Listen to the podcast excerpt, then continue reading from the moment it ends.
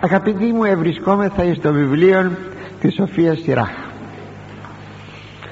Είμεθα εις το 39ο κεφάλαιο εις τον έκτον στίχον.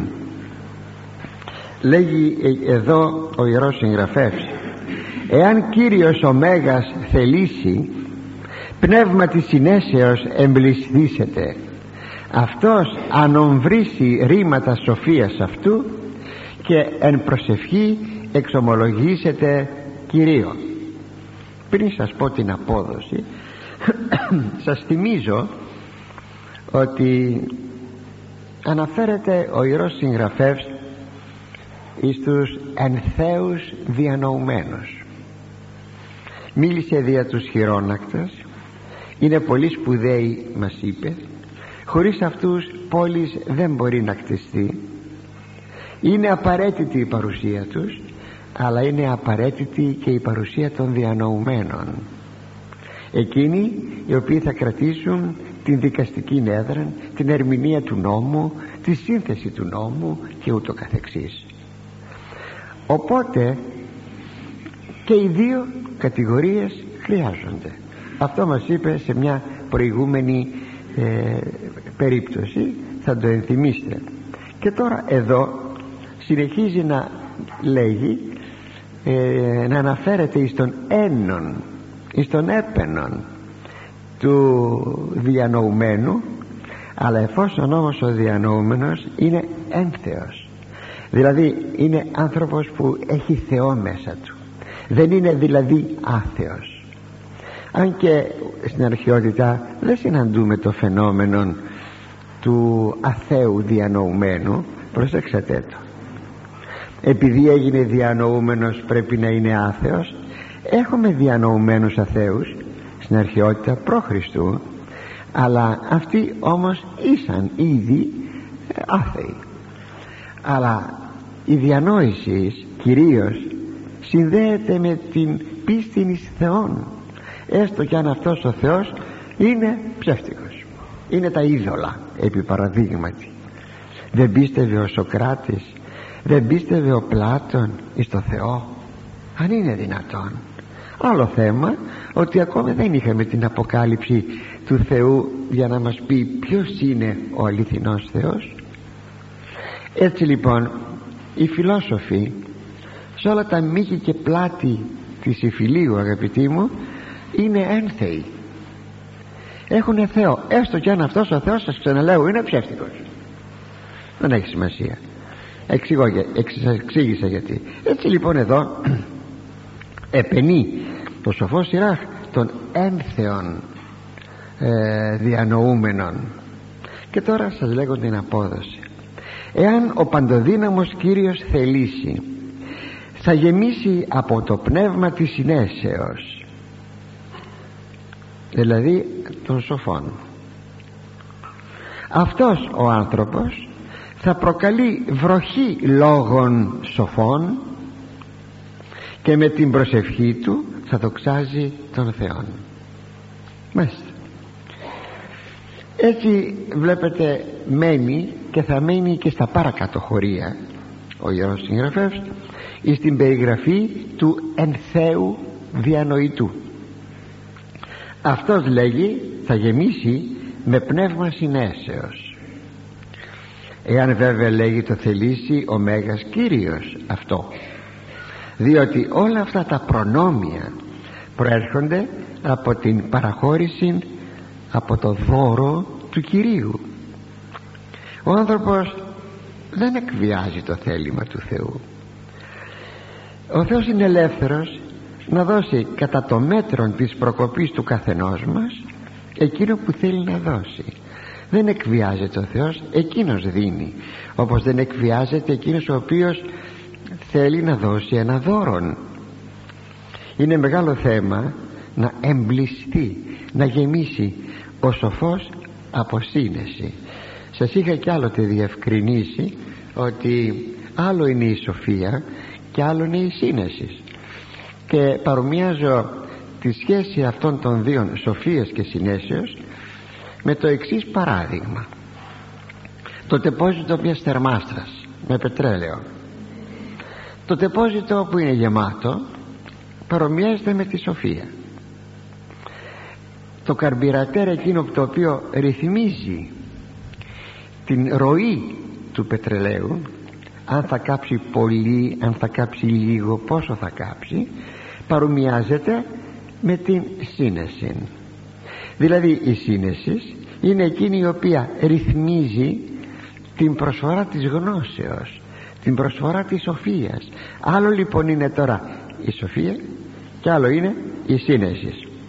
Και σύνεσης ακόμα είναι η διακριτική οργάνωσης της ήδη υπαρχούσης και σοφίας και γνώσεως μπορεί να έχουμε το φαινόμενο ενός σοφού ανθρώπου που να στερείται συνέσεως όπως και το αντίστροφο να έχουμε το φαινόμενο ενός ανθρώπου ο οποίος δεν έχει γνώσεις ό,τι ξέρει τέλος πάντων ό,τι καταλαβαίνει που να έχει όμως διάκριση δηλαδή να έχει σύνεση.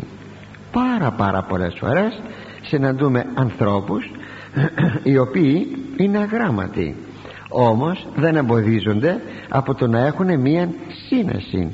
Να σου πούν πράγματα τα οποία τρίβει στα μάτια σου. Και μάλιστα να συμβουλεύουν και διανοημέ, διανοητάς ακόμη. Έτσι λοιπόν η σύνεση είναι ο ρυθμιστής της σοφίας.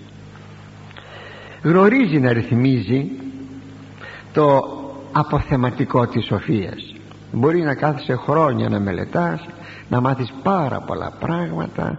Αυτό είναι ένα αποθεματικό σοφίας σπουδαίων βεβαίως. Αλλά πως θα χρησιμοποιήσεις τώρα αυτό το αποθεματικό; Ποιος θα σου δώσει τη βοήθεια παρά η σύνεση; Έτσι γεμάτος τώρα από μυαλοσύνη ο σοφός που έχει και σύνεση θα εκφέρει μας λέει ο Ιερός Συγγραφεύς ρήματα σοφίας. Λόγια πολλά γεμάτα από σοφία γεμάτα. Θυμήθηκα να σας πω ότι μέσα στην Παλαιά Διαθήκη ξεχωρίζουν και δια την σοφία και δια την σύνεσή των προπαντός δια την σύνεσή των τα εξής πρόσωπα. Χρονολογικά είναι ο Ιωσήφ. Το ενδέκατο παιδί του Ιακώβ. Μη μου πείτε ότι πήγε στο σχολείο ο Ιωσήφ. Δεν υπήρχαν τότε σχολεία. Ξέρετε σε ποια εποχή βρισκόμεθα; Θα γύρω στο 2000-1900 π.Χ. διότι ο, ο πατέρας τους ο Ιακώβ είναι ο εγγονός του Αβραάμ.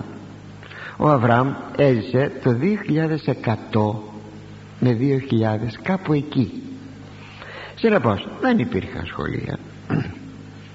Έκανε τα παιδιά του ο Ιακώβ αλλά μια ιδιαίτερη χάρη είχε όμως ο Ιωσήφ τον οποίο και ιδιαίτερος αγαπούσε. Ο πρώτος που θα έπρεπε ήδη να ηγαπά το περισσότερο ως διάδοχος δεν είχε κερδίσει την καρδιά του πατέρα του. Ο Ρουβίμ ε, ο οποίος μάλιστα έκανε και μια σοβαρή αμαρτία που ο πατέρας του μ, είχε πολύ στεναχωρεθεί και που τελικά ο Θεός δεν πήρε ούτε από τον πρώτον ούτε από τον δεύτερον ούτε από τον τρίτον διάδοχον του λαού του αλλά πήρε από τον τέταρτον. Και ο τέταρτος είναι ο Ιούδας βλέπετε ο Θεός δεν εμποδίζεται. Αθέτησες εσύ το Θεό περιφρόνησες θα σε, θα σε αθετήσει και ο Θεός. Και έτσι λοιπόν ο πρώτος έκανε εκείνη τη γνωστή, γνωστή αμαρτία τέλος πάντων. Ο δεύτερος και ο τρίτος είναι εκείνοι που προέβησαν στη σφαγή ενός γειτονικού λαού, λαού επειδή είχαν απαγάγει την αδελφή τους στη Λία. Αχ αυτή η προκομμένη αδελφή πήγε λέει να δει, να δει πως ζουν και πολιτεύονται οι λαοί εκεί γύρω. Ε, την άρπαξαν την άρπαξε ο γιος του βασιλιά τη διέφθυρε και τώρα πάει στον πατέρα της Λίας και του λέει ε, θέλω να την παντρευτώ την κόρη σου. Τι θέλεις να σου δώσω; Το έμαθαν τα παιδιά του Ιακώβ μάλιστα ο δεύτερος και ο τρίτος και με ένα τέχνασμα και με μία απάτη τους έσφαξαν όλους. Εκδικούντες την τιμή της αδελφής των. Βλέπετε ο Θεός δεν δεσμεύεται. Λοιπόν ο Ιωσήφ μπορεί να πετάχθηκε στο λάκκο για να πουληθεί. Πουλήθηκε. Μπορεί να έγινε δούλος του ε, Πετεφρή μπορεί από εκεί από μια συκοφαντία της γυναικός του Πετεφρή να βρεθεί στις φυλακές του Φαραώ. Όταν έφτασε στην Αίγυπτο ήταν ο Ιωσήφ μόλις 18 χρονών. Και μας λέει η Αγία Γραφή ότι είναι πολύ ωραίος. Λέει πάνει καλός το κείμενο σας λέω πάνει καλός τι όψη λέει πολύ ωραίο παιδί ωραίο παλικάρι. Γι' αυτό και τον ζήλεψε η γυναίκα του Πετεφρή εν αυτή η περιπτώση έγινε αντικείμενο ε, συκοφαντίας. Έμεινε 10 χρόνια. Γιατί άραγε έμεινε 10 χρόνια εκεί; 12 χρόνια αν θέλετε. Ξέρετε γιατί; Για να τον προστατεύσει τώρα η ενυπόστατος Θεία Σοφία μες στη φυλακή για να γλιτώσει από τη γυναίκα του Πατσεφρή γιατί αν έμενε στο σπίτι παιδί ήταν άνθρωπος ήταν. Τι θα μπορούσε να τον κρατήσει και να μην είχε πέσει σε αμαρτία; Και έμεινε εκεί. Πού το ξέρουμε θα μου πείτε. Μας το λέει η Σοφία Σολομόντος. Ότι η Σοφία είναι υπόστατος δηλαδή ο Θεός Λόγος πρώτης ανθρωπίσεώς του. Ακούστε ήταν συγκρατούμενος δηλαδή μέσα στη φυλακή μαζί με τον Ιωσήφ και δεν ησύχαζε λέγει η ενυπόστατο σοφία του Θεού έως ότου έδωσε στον Ιωσήφ το σκύπτρον. Ορίστε καταπληκτικά πράγματα. Έτσι λοιπόν ο Ιωσήφ είχε σύνεση σύνεση ναι. Μετά βλέπουμε την, το, τη ζωή του το έργο του πως ακριβώς κατάφερε να πετύχει εκείνο το οποίο δεν πέτυχαν άλλοι και ήταν πάρα πολύ δύσκολο ούτε ο κομμουνισμός το πέτυχε αυτό που θα σας το πω τώρα γρήγορα γρήγορα. Έπεσε πείνα. Και ο Ιωσήφ κατάφερε να πάρει όλα τα χωράφια των Αιγυπτίων να γίνουν όλα τα χωράφια ιδιοκτησία του κράτους. Και απλώς να δουλεύουν εκεί. Και να τους δίνει την ανάλογη καρποφορία και λοιπά και λοιπά. Ούτε ο κομμουνισμός δεν το πέτυχε αυτό και αυτό τούτο διότι και τα λοιπά. Θα, θα, θα, φύγω πολύ μακριά. Δηλαδή βλέπουμε μια πάρα πολύ σοφία. Έναν σοσιαλισμό ας το πούμε έναν κοινωνισμό που καταπλήσει πραγματικά καταπλήσει. Ωστόσο ο Ιωσήφ σοφός και συνετός. Ο Δανιήλ άλλος. Παρότι ήταν εχμάλωτος των Βαβυλωνίων και ήταν μάλιστα ένας από τους συμβούλους παρακαλώ του Ναβουχοδονόσορος οι τρεις παιδες και αυτοί ήτανε πήρανε εχμάλωτοι Εβραίοι ε, νερά παιδιά. Και μάλιστα εμαθήτευσαν στην Βαβυλωνιακή γραμματεία έγιναν νομάρχες. Νομάρχες ναι. Και άλλοι ακόμη πολλοί. Έτσι απλώς σας ανέφερα ενδεικτικά αυτά τα πρόσωπα που είχαν και σύνεση είχαν και δηλαδή σοφίαν είχαν και σύνεση έτσι λοιπόν αγαπητοί μου πρέπει να πούμε αυτή την, αυτή την εκφορά θα έχει εκείνος ο οποίος έχει σύνεση και σοφία. Όπως βρέχει η δυνατή βροχή έτσι θα βγάζει λόγια λέγει σοφά ο σοφός και ο συνετός άνθρωπος. Και θα είναι από προσωπική του περιουσία και με αυτή του την προσφορά θα δοξάζει τον Θεό. Γιατί θα αναγνωρίζει σαν ένθεος άνθρωπος ότι όλα αυτά αποτελούν δώρο του Θεού. Και πηγαίνουμε στους δύο επομένους στίχους τον έβδομον και τον όγδοον αυτός κατευθυνεί βουλήν αυτού και επιστήμην και εν της αποκρύφης αυτού διανοηθήσετε ο όγδοος στίχος. Αυτός εκφανεί παιδείαν διδασκαλίας αυτού και εν νόμο διαθήκης Κυρίου καυκίσετε δηλαδή μια απόδοσης. Ο Θεός θα κατευθύνει τον σοφόν σε ορθές βουλές και στη σοφία και στην επιστήμη. Θα τον βοηθήσει ώστε να σκέπτεται και να κατανοεί τα απόκριφα θεία νοήματα.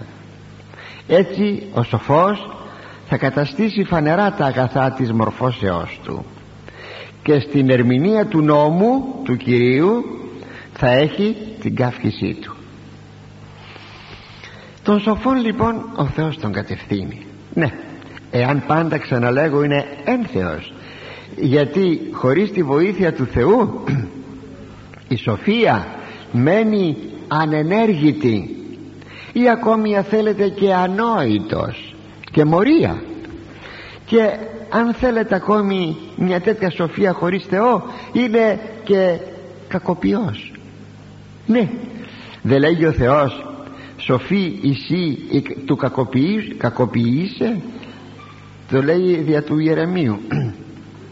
Ότι είναι σοφοί εις το να κάνουν το κακό όπως λέει ο Άγιος Ιάκωβος ο αδερφόθεος εφευρετέ κακόν δεν είναι μικρό πράγμα να είσαι εφευρετής, εφευρέτης αλλά κακών πραγμάτων. Λέγει ο Παύλος η σοφία του κόσμου τούτου μορία παρά το Θεό εστί α ώστε λοιπόν μπορεί να είναι και κακοποιό σοφία αλλά μπορεί να είναι και μωρός μωρή σοφία. Γέγραπτε γάρ είναι γραμμένο που στην Παλαιά Διαθήκη. Ο δρασόμενος του σοφούς εν την παρουργία αυτών. Ο δρασόμενος. Δράτομαι δράξ είναι η φούχτα. Αυτός που αρπάζει λέει τους σοφούς μέσα στην πανουργία τους. Και πάλι ο Κύριος γινώσκει τους διαλογισμούς των σοφών ότι εσύ μάταιοι ο Άγιος Ιάκωβος γράφει τι σοφός και επιστήμον εν ημίν ποιος είναι ανάμεσά σας λέει σοφός και επιστήμον; Δειξάτο εκ της καλής αναστροφής τα έργα αυτού εν πραήτητη σοφίας. Διακρίνει λοιπόν τη σοφία σε άνωθεν κατερχομένη ο Άγιος Ιάκωβος ε, και σε σοφία ψυχική και δαιμονιώδη. Ψυχική θα πει δεν έχει καμία σχέση με το πνεύμα είναι όπως λέμε αυτός είναι ο, ο ψυχικός άνθρωπος χρησιμοποιεί τον χαρακτηρισμό ο Απόστολος Παύλος και ψυχικός θα πει ο βιταλιστικός άνθρωπος. Βιταλιστικός. Ο ζωικός δηλαδή άνθρωπος. Είναι αξιοπαρατήρητον που λέει και εν της αποκρύφης αυτού διανοηθήσετε δηλαδή ο σοφός θα διανοηθεί εις τα απόκρυφα του Θεού. Ο Θεός αποκαλύπτει τα βαθέα της σοφίας του στον ταπεινό σοφό εις τον ένθεον σοφό. Ο Δαβίδ ξέρετε τι λέγει εις τον 50 του ψαλμό; Λέει τα άδειλα και τα κρύφια της σοφίας σου εδήλωσάς μη πω πω τι σπουδαίο. Τα άδειλα τα αφανέρωτα και τα κρύφια τα κρυφά της δικής σου σοφίας σε μένα τα εγνωστοποίησες όταν όλοι οι άλλοι δεν τα γνωρίζουν. Και μου τα κάνεις σε μένα γνωστά. Ξέρετε τι προνόμιο είναι αυτό; Ω να ήταν έτσι σοφοί τι σπουδαίο θα ήταν να γνωρίζουν τα σοφά του Θεού τα κρύφια του Θεού. Έτσι λοιπόν ο Θεός αποκαλύπτει τα βαθέα της σοφίας του σας είπα εις των ταπεινών σοφών στο απολυτίκιο του Αγίου Διονυσίου του Αρεοπαγίτου βρίσκομαι την εξής φράση. Μου έχει πάντα κάνει εντύπωση αυτή η φράση. Ίντλισσας είναι γνωστό ότι από τις πράξεις ότι ένας από τους ακροατά, ακροατάς του Παύλου επάνω στον Άριον Πάγων ήταν και ο Διονύσιος ο Αρεοπαγίτης ο οποίος τον ακολούθησε τον Παύλο θα έλεγε κανείς πολύ φτωχή ήταν ηλία έτσι του Παύλου δεν ήταν φτωχή. Όταν κέρδισε έναν αρεοπαγίτη και κάποιες γυναίκες αναφέρει μάλιστα και το όνομα της μιας την έλεγαν Δάμαρης ε, λέει τώρα στο πολιτικιό του η εκκλησία μας ίνδυλισσας εκ του σκεύους της εκλογής τα απόρριτα ποιο είναι το σκεύος της εκλογής; Είναι ο Παύλος Συ ο Διονύσιε ίντλισσας πύρες εκείνα τα οποία ήσαν απόρριτα από εκείνον. Έμεινες μαζί του και σου είπε πολλά. Αυτό είναι το κέρδος. Όταν ο ένθεος σοφός αγαπητή κατανοεί τα απόκριφα των γραφών μένει έκπληκτος και θαυμάζει. Του αποκαλύπτεται η γραφή. Του αποκαλύπτεται διαρκώς. Και λέει πά γι' αυτό κανείς δεν μπορεί να διαβάσει γρήγορα την γραφή. Διαβάζει, διαβάζει ένα χωρίο και περιτριγυρίζει πάνω σε αυτό το χωρίο και το ξαναδιαβάζει και βρίσκει και εκπλήσεται και θαυμάζει. Ναι διότι του αποκαλύπτονται τα απόρριτα τα κεκριμένα τα άδειλα του Θεού. Ωστόσο όλη αυτή η σοφία που έχει στην κατανόηση των γραφών ο σοφός τον αποκαλύπτει σπουδαίων άνθρωπων νομίζετε ότι είναι εύκολο πράγμα να ερμηνεύσουμε την Αγία Γραφή; Εάν ανθρώπινες κατασκευές δεν μπορούμε να τις ερμηνεύσουμε παράδειγμα κάποια εποχή διατυπούται το σύνταγμα της πολιτείας. Κάποιοι σοφοί το συντάσσουν. Αυτό κρίνεται ότι είναι σωστό, ωραίο, καλό το ψηφίζει η Βουλή και είναι το σύνταγμα του λαού μας. Όταν προκύψει όμως κανένα θέμα που να είναι λιγάκι υποτίθεται λίγο δύσκολο ή δεν διατυπώθη επακριβώς στο σύνταγμα βλέπετε εδώ τώρα τι κάνουν οι σοφοί. Οι σοφοί οι νομομαθείς ότι ερμηνεύει ο καθένας όπως νομίζει όπως κρίνει το σύνταγμα. Αυτό το σημείο Α, πάρτε για τις ταυτότητες παραδείγματι. Ο καθένας κρίνει όπως νομίζει. Είναι εύκολο λοιπόν να ερμηνεύσουμε τον νομοθέτη. Τι έχει λέει στο νου του ο νομοθέτης; Τι έχει στο νου του; Τι είχε όταν συνέτασε το σύνταγμα; Ώστε να δούμε να καταλάβουμε εάν τα ανθρώπινα κατασκευάσματα είναι τόσο δύσκολα και δυσερμήνευτα πόσο περισσότερο είναι δύσκολος ο λόγος του Θεού για να ερμηνευτεί; Για να δείτε δηλαδή ότι για να ερμηνεύσεις χρειάζεσαι σοφία. Ναι χρειάζεσαι το πνεύμα το Άγιον το οποίο θα σου ανοίξει τα μάτια. Γιατί τι είναι αυτό; Το πνεύμα το Άγιον λέει ο Ιερός Χρυσόστομος εστίν το ποιούν εταίρους οφθαλμούς κάτι που το είδανε πάρα πολλοί άνθρωποι. Και όμως δεν είδανε. Εσύ το βλέπεις. Τι είναι εκείνο που σου ανοίγει τα μάτια για να μπορείς να δεις; Το Πνεύμα το Άγιον. Θα το ξαναπώ. Το Πνεύμα το Άγιον εστίν το ποιούν που κάνει ε, εταίρους οφθαλμούς άλλα μάτια. Και να είχαμε αυτά τα μάτια τα μάτια αυτά τα άλλα μάτια του Αγίου Πνεύματος. Χωρίς αυτό να μας εμποδίζει να βλέπουμε όλα τα καθημερινά μας όπως είναι. Δεν μας εμποδίζει. Αλλά βλέπουμε ένα βάθος. Και αυτό το βάθος είναι πολύ σπουδαίο όταν μάλιστα εκφράζεται σε πράγματα τα οποία είναι πάρα πολύ ενδιαφέροντα. Λοιπόν πηγαίνουμε στον ένατον στίχο ενέσωση την σύνεση αυτού πολύ. Έως του αιώνος ούκ εξαλειφθήσετε. Ούκ αποστήσετε το μνημόσυνον αυτού και όνομα αυτού ζήσετε εις γενεάς γενεών. Τι απόδοσες πολλοί θα επενέσουν τη σοφία του σοφού και ποτέ δεν θα λησμονηθεί. Η μνήμη του δεν θα χαθεί και το όνομά του θα ζει από γενεά σε γενεά. Συνεχίζεται δηλαδή το εγκόμιο του σοφού ανθρώπου. Επαναλαμβάνω του ενθέου σοφού ανθρώπου. Και πρώτο παράδειγμα και πρόχειρο είναι αυτό το βιβλίο της Σοφίας Σιράχ. Ο σοφός Σιράχ έζησε κάπου τον δεύτερον τρίτον αιώνα π.Χ. μάζεψε πολλά το λέει ο ίδιος ταξίδεψες σε χώρες μακρινές. Πιθανότατα να έρθαν και στην Ελλάδα.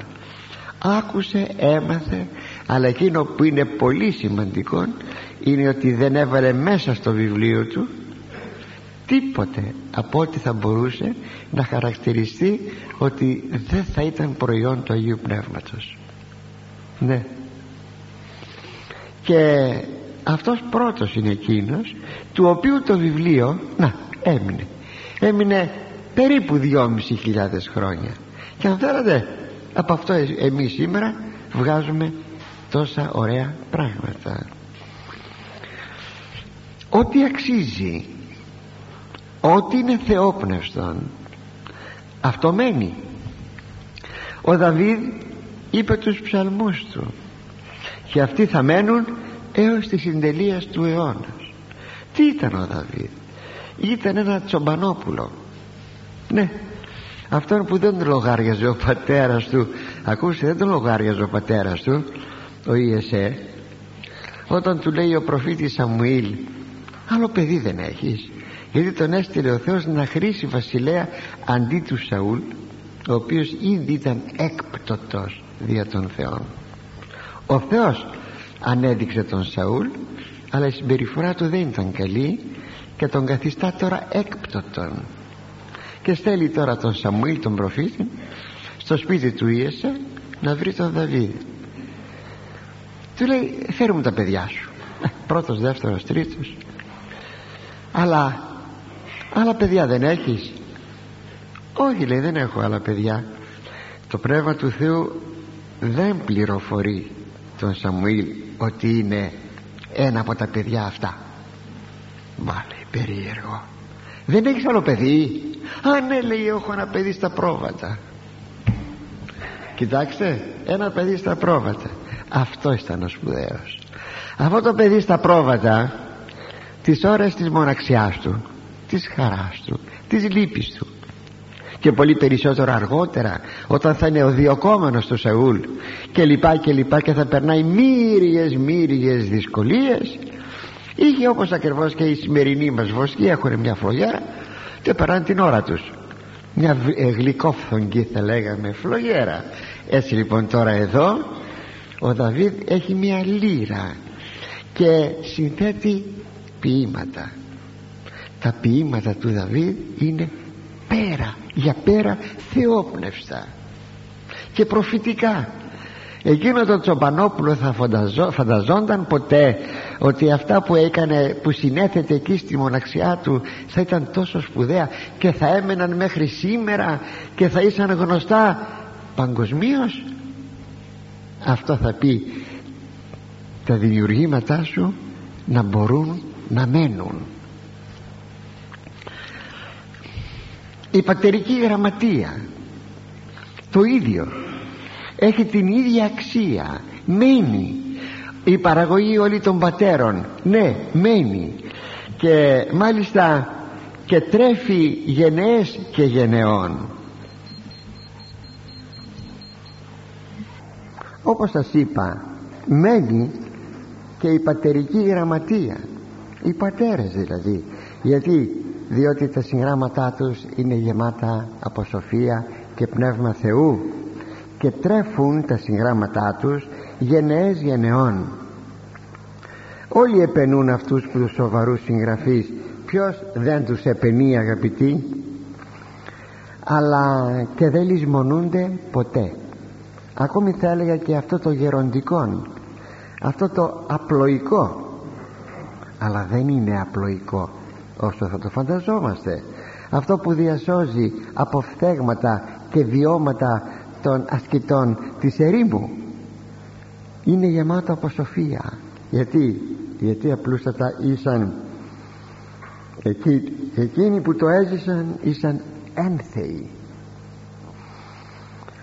Αλλά οι διανοούμενοι Άγιοι έχουμε πολλούς Αγίους πάρα πολλούς Αγίους γνωστούς και αγνώστους όσοι εξ αυτών είναι διανοούμενοι έχουν μια ξεχωριστή θέση μέσα στην εκκλησία μας. Όπως είναι ο Μέγας Βασίλειος ο Μέγας Αθανάσιος ο Άγιος Γρηγόριος ο Θεολόγος ο Ιερός Χρυσόστομος και μεγάλη πλειάδα από αυτούς. Μάλιστα ο Άγιος Ισίδωρος ο Πιλουσιώτης που έζησε είναι σύγχρονος του Αγίου Ιωάννου του Χρυσοστόμου και έλεγε ότι εκείνος που ζει μετά τον Ιερόν Χρυσόστομον είναι μακάριος γιατί μπορούσε να διαβάζει τα έργα του ενώ πρώτου Χρυσοστόμου αν έζησε κανείς θα εστερείτο αυτής της, ε, αυτού του θησαυρού. Και έχει γράψει ο Άγιος ε, Ισίδερος ο Πιλουσιώτης κάτω στην Αίγυπτο ήταν από το Πιλούσιον Όρος έγραψε μερικές χιλιάδες επιστολές αγαπητοί. Ε, σώζονται όχι όλες. Είναι γεμάτες από σοφία και από σύνεση.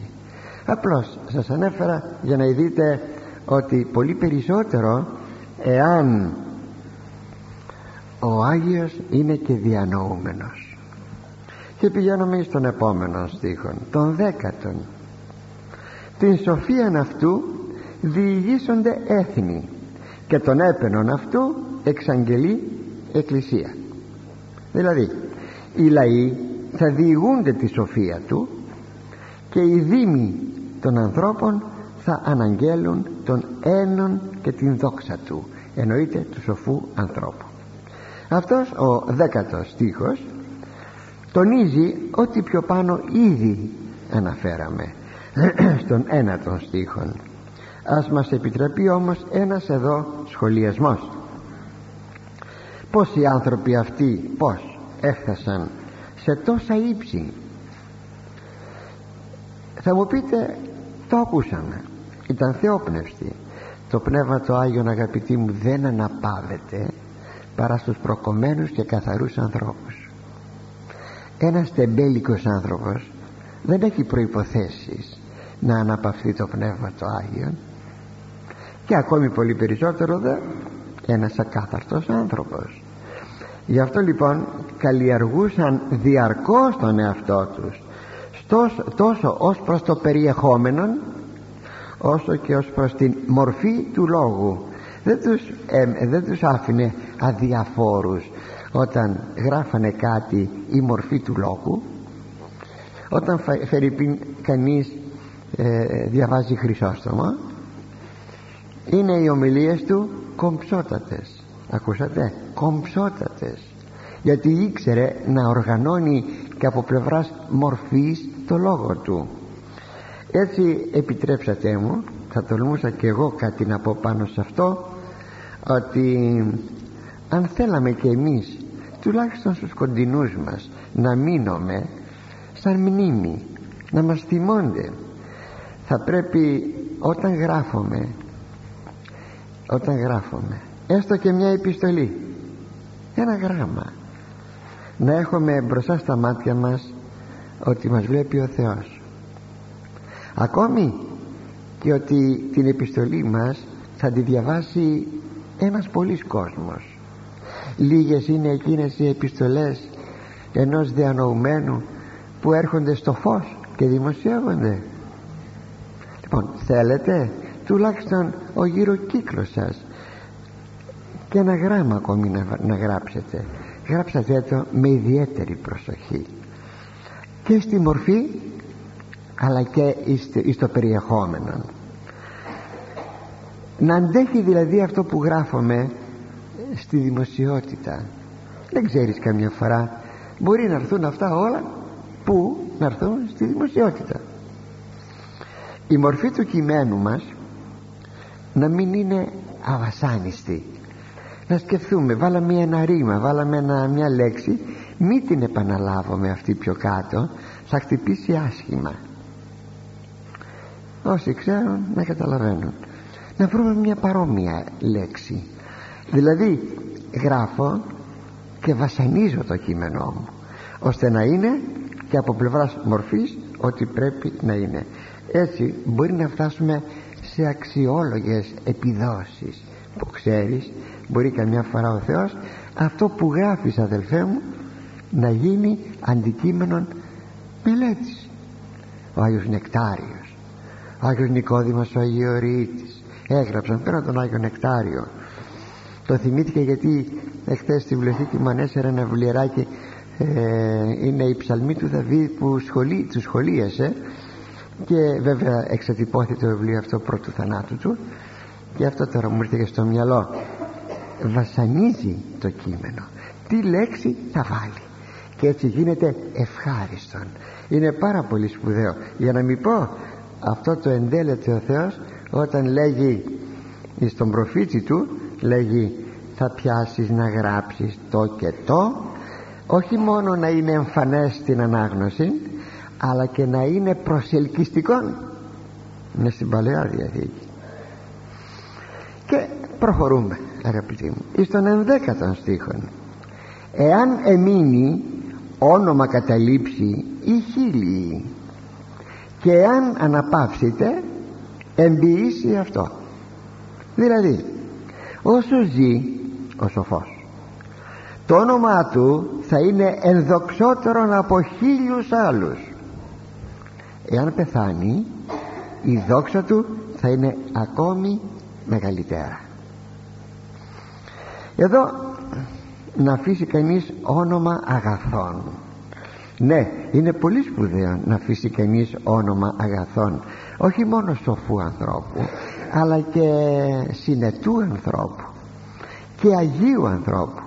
Γι' αυτό λέγει η Γραφή ερετότερον όνομα καλών ή πλούτος πολλής είναι προτιμότερον λέει το καλό όνομα παρά ο πολλής ο πλούτος.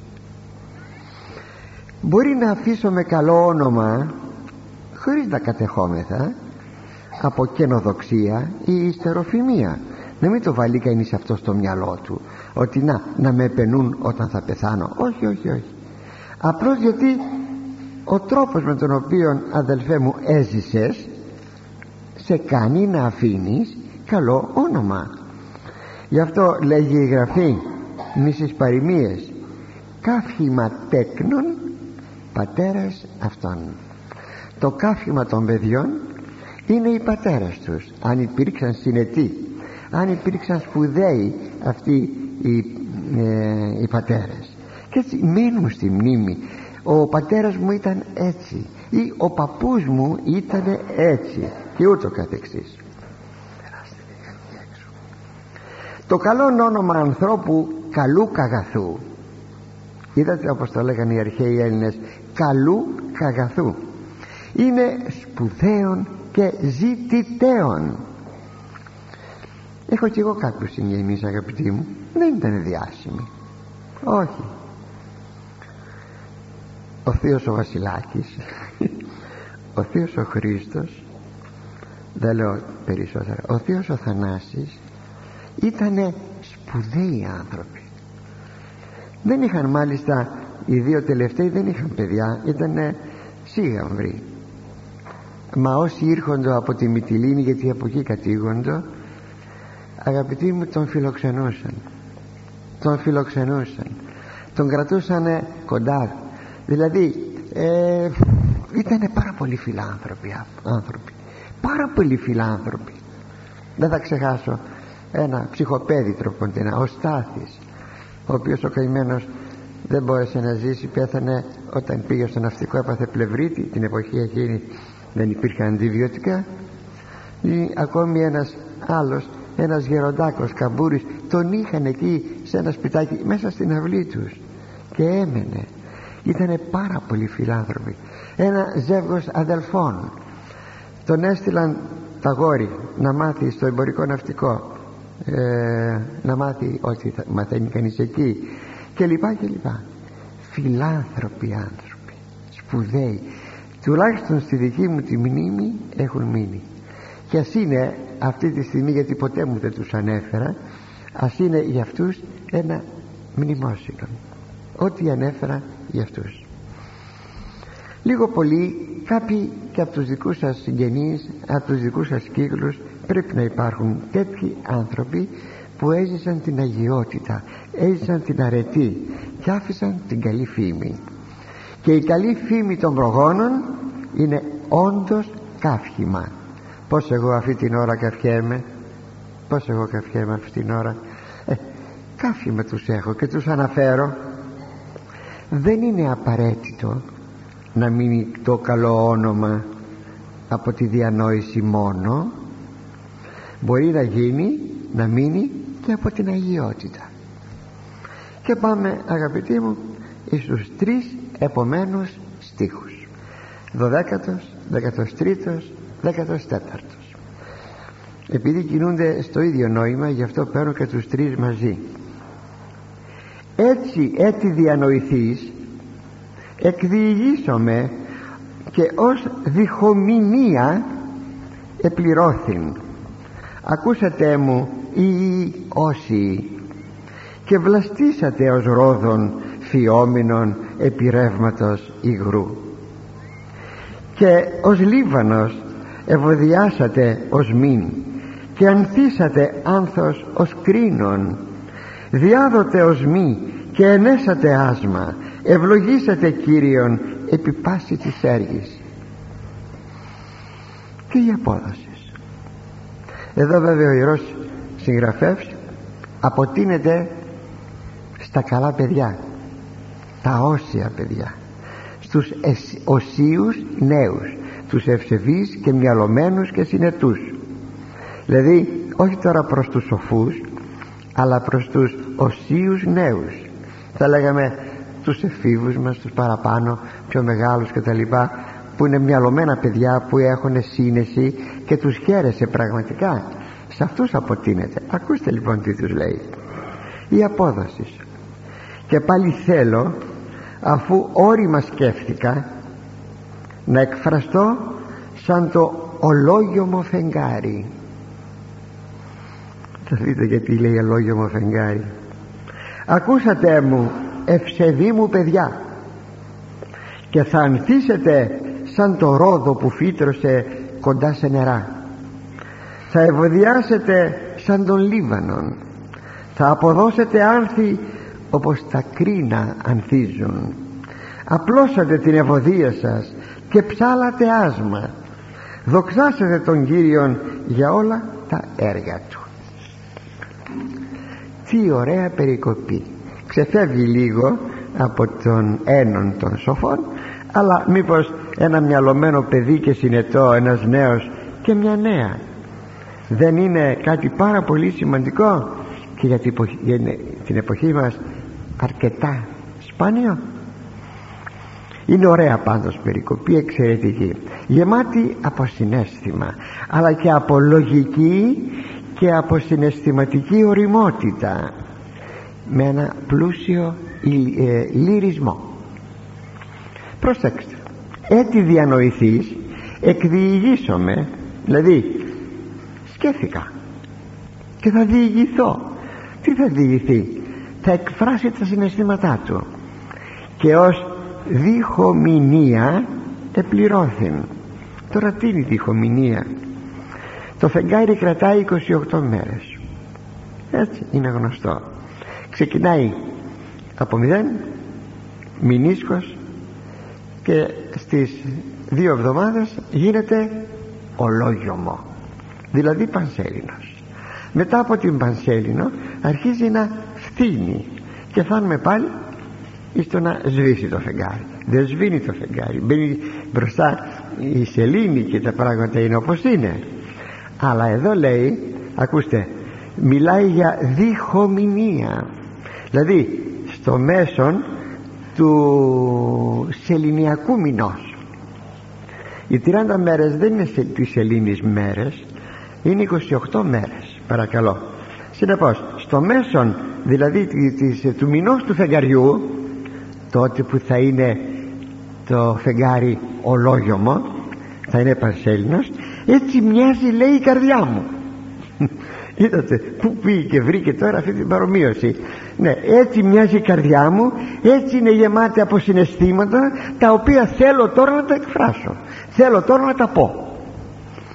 Τι να πει; Θέλει να μεταδώσει εις τους οσίους ιούς στα ευσεβή παιδιά όχι παιδιά τους αρχικά αλλά από το λαό του. Στους ενθέους δηλαδή νεοτέρους του όλο τον πνευματικό του κόσμο ο Ιερός συγγραφεύς τι ευλογία να υπάρχουν αγαπητοί μου όσοι νέοι. Τι ευλογία. Τέτοια παλικάρια που πολλές φορές τα βλέπουμε κάπου κάπου συναντώ. Μπορεί να είναι και άγνωστά μου παιδιά. Δεν ξέρω σε μια ειδική περίπτωση. Σας λέγω αλήθεια σας λέγω αλήθεια δεν διστάζω να πω. Παιδί μου να σε χαίρεται η μάνα σου και ο πατέρας σου. Όταν δω μια έτσι έκφραση εκδήλωση συνέσεως. Σε ένα τέτοιο παιδί σε ένα φρόνιμο παιδί να σε χαίρεται η μάνα σου και ο πατέρας σου που σε έχουν. Ε βέβαια ποιος άλλος θα χαρεί; Πρώτες θα, θα χαρούν οι γονείς μετά θα χαρεί και η κοινωνία. Ενώ αντίθετα κακορίζικα παιδιά ούτε οι γονείς τιμώνται ούτε η κοινωνία τιμάται. Και αποτείνεται σε αυτούς και τους προτρέπει με ωραία με ωραίες εδώ ποιητικές λογοτεχνικές θα έλεγα εκφράσεις να βλαστήσουν λέει σαρόδα σαν τριαντάφυλλα που δέχονται άφθονο νερό. Τους προσκαλεί να ευωδιάσουν σαν τον Λίβανο. Ο νέος ο αγνός νέος είναι πράγματι ευωδία Χριστού ο αγνός νέος και η αγνή νέα είναι πράγματι ευωδία Χριστού. Η Θεοτόκος τι ήταν; Ευωδία Χριστού. Γι' αυτό και την εξέλεξε και την κατέστησε σπίτι του ο Θεός Λόγος. Ναι λέγει ότι ζητούσε να φτιάξει σπίτι να μείνει και διάλεξε η Σοφία η ενυπόστατος διάλεξε είναι το έκτο κεφάλαιο παροιμιών. Έβδομο. Ή όγδο, όγδο. Ε, και διάλεξε ποιον άλλον. Εκ των υστέρων το ξέρουμε. Την Θεοτόκο. Τους προσκαλεί ακόμη να ανθοφορούν σαν τα κρίνα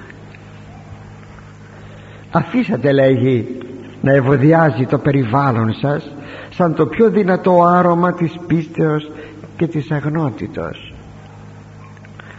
αποδώσατε εις τον Θεόν άσμα για το δώρο της αγνότητος που σας εχάρισε. Δοξολογήσατε τον Κύριον για όλα του τα έργα που αποκαλύπτουν τη σοφία του τη δύναμή του και την αγάπη του. Αυτά τα τρία τα πάρα πολύ σπουδαία. Και τα τρία αυτά χωρία αγαπητοί ουσιαστικά είναι ένας ύμνος στους πιστούς σαν υλικό για να δοξολογούν το Θεό σε ποιους εις τους αγνούς νέους. Να είχαμε τέτοιους νέους να είχαμε τέτοιους νέους. Πάντως όσο είναι δυνατόν είναι παιδιά σας είναι εγγονάκια σας βοηθήσατε έτσι. Βέβαια σήμερα φυσάει το ξηροβόρι της αμαρτίας της αμαρτίας και της αθείας και λοιπά και λοιπά. Τι, τι να περιμένει κανείς. Παρά τα αυτά όμως. Παρά τα αυτά. Θυμάμαι κάποτε στο νησί του πατέρα μου ε, ήταν ένα ε, εκκλησάκι ταξιάρχες. Παραθαλάσσιο. Εκεί ακριβώς απέναντι ήταν κάτι πολύ αγκαθιές. Πολύ αγκαθιές, μεγάλες αγκαθιές. Και μέσα εκεί εγώ ήμουν πιτσιρίκος ήμουνα πρέπει είχα τελειώσει την πρώτη δημοτικού και ε, είχε κρινάκια μέσα εκεί. Και θυμάμαι προσπαθούσα να συρθώ κάτω από αυτά τα, αυτές τις αγκαθιές για να κόψω τα κρινάκια. Έτσι μοιάζουν σήμερα οι νέοι αγαπητοί. Μπορεί να υπάρχει, υπάρχουν οι αγκαθιές του κόσμου τούτου της κακίας του κόσμου τούτου αλλά όμως πως να το κάνουμε. Υπάρχουν και τα κρινάκια. Ναι υπάρχουν και τα κρινάκια οι ωραίοι νέοι οι οποίοι πραγματικά διασώζουν ε, όπως λέγει ένας ε, απολογητής χριστιανός διασώζουν στο να υπάρχει ακόμα ο κόσμος. Γιατί αλλιώτικα δεν θα είχε νόημα ο κόσμος να υπάρχει. Και πηγαίνουμε στον επόμενο στίχο. Τον 15ο δότε το ονόματι αυτού μεγαλοσύνη και εξομολογήσαστε εν ενέση αυτού εν οδές χιλέων και εν κινήρες και ούτω ερείτε εν εξομολογήσει. Βαζιάνω τελεία διότι έτσι θα πείτε δοξολογώντας το Θεό τα οποία αναφέρονται στα παρακάτω στα παρακάτω χωρία. Δοξάσατε δηλαδή το όνομα του Θεού και διακηρύξατε τη δοξολογία Του με τα άσματα των χιλέων σας και με τις κινήρες των οργάνων σας. Έτσι θα ψάλετε δοξολογίες στο Θεό. Εδώ συνεχίζει όπως βλέπουμε ο Ιερός Συγγραφεύς έμπλεος θαυμασμού να συνιστά το τι να κάνουν οι όσοι οι νέοι όταν βιώνουν τα μεγαλεία του Θεού. Τα δοξάζουν λέει το Θεό πάντοτε. Το Άγιο το όνομα του Αγίου Τριαδικού Θεού θα λέγαμε εμείς τώρα που γνωρίζουμε την πληρότητα των πραγμάτων με κάθε τρόπο. Να δοξάζετε το τεμέψιλο εσείς να δοξάζετε το Θεό. Αλήθεια είναι θέμα επιγνώσεως της σοφίας και της αγάπης και της δυνάμεως του Θεού. Όταν ξέρεις καταλαβαίνεις, εμβαθύνεις τι θα πει ο Θεός είναι σοφός τι θα πει ο Θεός έχει αγάπη τι θα πει ο Θεός; Έχει δύναμη. Όσο βαθαίνεις αυτά τα τρία γνωρίσματα του Θεού τόσο περισσότερο τον υμνείς και τον δοξάζεις. Αν πάγωναν τα νερά των λιμνών αγαπητοί μου το χειμώνα μέχρι τον πάτο κάτω πως θα ζούσαν τα ψάρια; Αλλά παγώνουν στην επιφάνεια τα νερά. Σοφία του Θεού γιατί θα πάγωναν τα ψάρια; Ε τώρα μου ήρθε στο μυαλό και σας το είπα αυτό. Δηλαδή δηλαδή δηλαδή να βαθαίνει κανείς. Γι' αυτό βαθαίνει βέβαια ό,τι μπορεί να δει αλλά δεν μπορεί πάντοτε. Γι' αυτό λέγει ο Άγιος Ισαάκος Σύρος και μου έχει κάνει πολύ μεγάλη εντύπωση. Ο Άγιος Ισαάκ ο Σύρος ο ασκητικότατος. Μελετάτε λέει μελετάτε μόλις σας τη δύναμη τα βιβλία των φυσιοδηφών αυτοί που γράφουν για τη φύση εκεί θα βρείτε όλη τη σοφία την αγάπη και τη δύναμη του Θεού. Ναι ναι ναι. Αλλά και με προσωπική θα λέγαμε παρατηρητικότητα. Να προσέχουμε αυτό που είναι γύρω μας. Πάντως όσο κανείς βαθαίνει σε αυτά τα τρία τόσο περισσότερο υμνεί και δοξάζει το Θεό. Και η δοξολογία φτάνει να γίνει τι λέξη να βρω ένθετη δηλαδή να φυτευτεί μέσα στην ψυχή ώστε και το παραμικρό που θα δεις να λες δόξα το Θεό τι ωραίος που είσαι Κύριε ακούσατε; Τι ωραίος που είσαι Κύριε ωραίος ναι και για την Παναγία το λέμε αυτό. Τι ωραία που είσαι Παναγία μου έτσι μέσα μας φυτεύτηκε αυτός ο θαυμασμός. Έγινε, έγινε ε, σώμα μας έγινε ε, ύπαρξή μας. Και φτάνουμε έτσι να κινούμεθα. Έτσι ο νέος άνθρωπος αποκτά μια λεπτότητα αισθημάτων.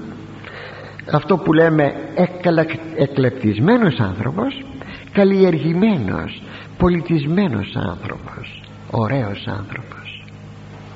Και εδώ ο Ιερός Συγγραφεύς μας υποδεικνύει και μας λέει ενωδές χιλέων και εν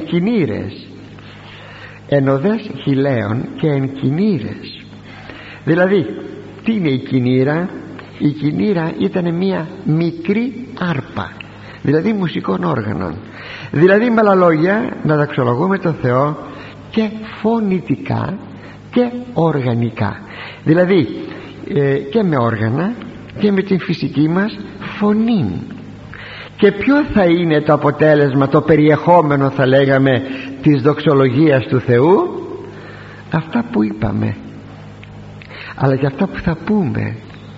Έως το τέλος του όλου κεφαλαίου που έχει αρκετά χωρία και μας συνιστά τι ακριβώς να λέμε είτε με άσματα είτε με όργανο ή όργανα να υμνούμε και να δοξάζουμε το πάντιμον όνομα του Αγίου Τριαδικού Θεού. Σας ευχαριστώ που με ακούσατε. Καλή συνάντηση την ερχομένη Τρίτη